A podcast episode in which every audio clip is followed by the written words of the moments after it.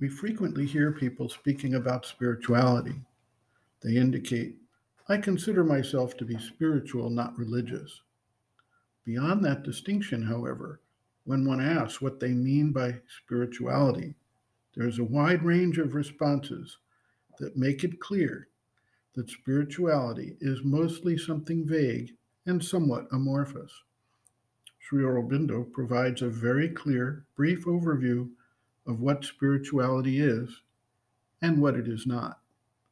Sri Aurobindo writes, quote, Spirituality is not a high intellectuality, not idealism, not an ethical turn of mind or moral purity and austerity, not religiosity or an ardent and exalted emotional fervor, not even a compound of all these excellent things a mental belief, creed, or faith, an emotional aspiration, a regulation of conduct according to a religious or ethical formula, are not spiritual achievement and experience.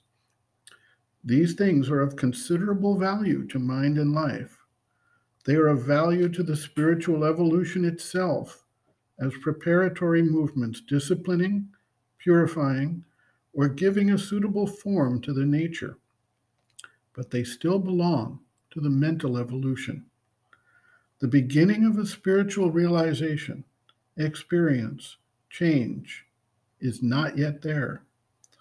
Spirituality is, in its essence, an awakening to the inner reality of our being, to a spirit, self, soul, which is other than our mind, life, and body an inner aspiration to know, to feel, to be that, to enter into contact with the greater reality beyond and pervading the universe, which inhabits also our own being, to be in communion with it and union with it, and a turning, a conversion, a transformation of our whole being as a result of the aspiration, the contact, the union, a growth or awakening into a new becoming or new being, a new self, a new nature.